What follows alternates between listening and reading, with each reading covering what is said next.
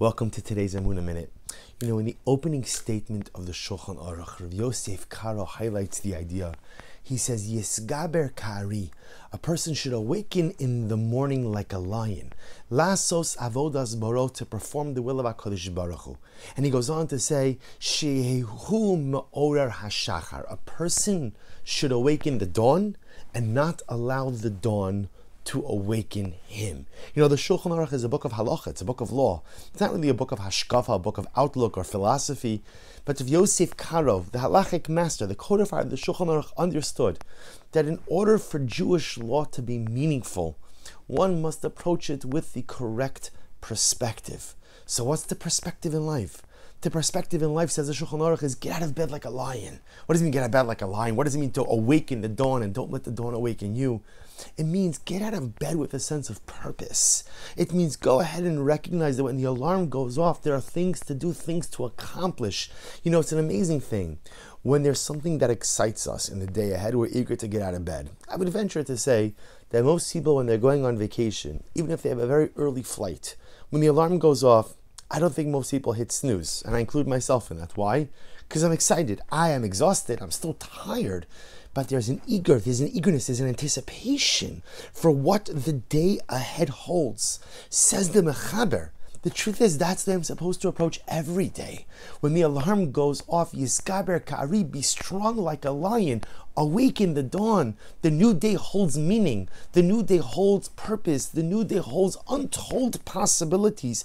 Carpe diem, seize the day and make something of it. Live life with a sense of purpose. You see, so many times we go through life and we go through the motions and we do what we're supposed to do, but the machshavah, the thought, the hergish, the feeling is not there.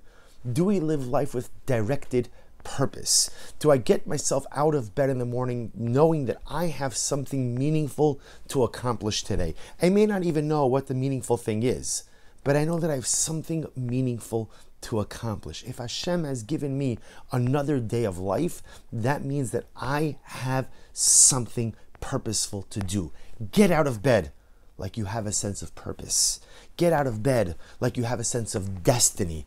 Get out of bed because you have something incredibly amazing to do in the coming day. And then the Rama comments, Moshe Israelis, and he says, V'yalko upon him, and nevertheless, all right, that's great, you should get up like a lion, awaken the dawn. Make sure not to miss zman Tfilo. Make sure not to miss the appropriate time for davening. And if you think about it, the Ramos statement is so anticlimactic. Here, the Mechaber is giving me the most incredible, inspirational, motivational mantra for life. Get out of bed like a lion. Awaken the dawn. Get your day started with a sense of purpose. And the Ramos says, by the way, don't miss davening. Don't miss davening. Don't sleep any later than the tzibur, than the congregation is davening. Good. So what's the pshat? Such a downer after the Mechaber gives us this incredible inspiration. But I think that these two statements create an incredible life dialectic. That in life you have to have a ceiling and you have to have a floor. You have to have the goals, the aspirations that you aim for. What is it that I'm looking to be? Where is it that I'm looking to go? What's my direction in life? What's my ultimate goal? What's my ultimate aspiration? But at the same time, you have to have your floor. You have to say, this is the level, this is the line that I will not go below. This is the level that I will not pass underneath. This is the floor.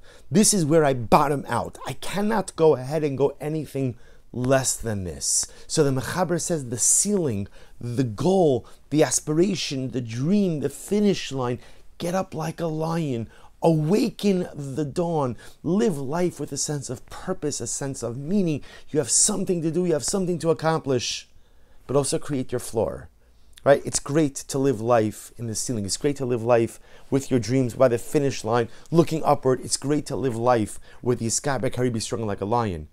But you also have to create your floor. Don't miss davening. Don't daven later than the tzibur davens.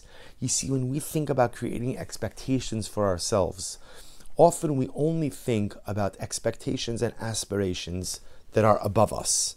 That my goal is to create goals, right? My goal is to create metrics of success. My goal is to create the finish lines that I want to cross, and that's absolutely true.